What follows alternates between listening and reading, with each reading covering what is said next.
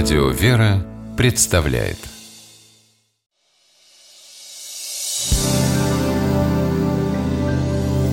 Первый источник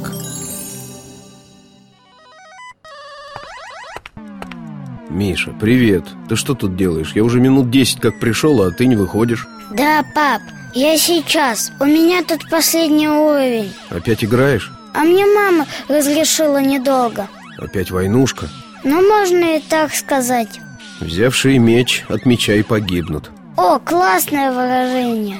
Да, в твоих играх такого нет. А откуда оно? Из фильма какого-то? Не совсем. Заканчивай и приходи. Расскажу.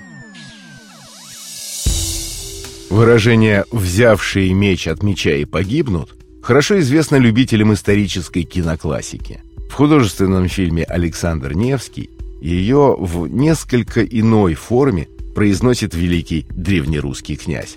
Звучит она так. «Кто к нам с мечом придет, тот от меча и погибнет. На том стояла и стоит русская земля». Однако в тех немногих источниках, которые повествуют о словах и делах Александра Невского, упоминаний об этой фразе нет. Но она есть в другом источнике, в Библии. И сказаны эти слова были Иисусом Христом. В Гефсиманском саду, куда его пришли взять под стражу служители первосвященников с мечами и кольями. Пытаясь защитить своего учителя, как сказано в Писании, один из бывших с Иисусом простерши руку, извлек меч свой и, ударив раба первосвященникова, отсек ему ухо. Иоанн, единственный из евангелистов, указывает, что это был апостол Петр.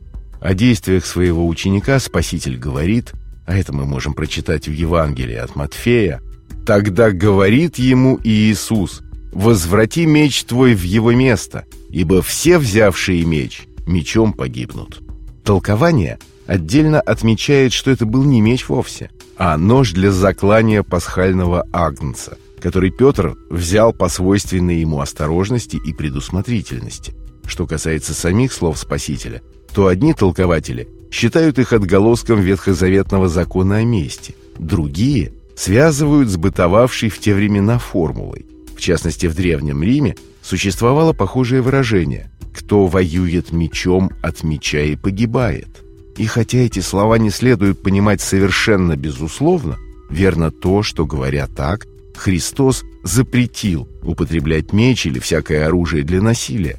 Поступая вопреки, каждый человек должен понимать, что, поднимая меч, он одобряет поднятие его другими, и это может пасть на его собственную голову.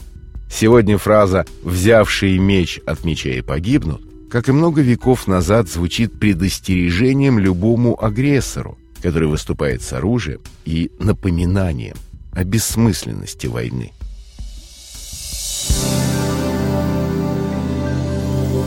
Первый источник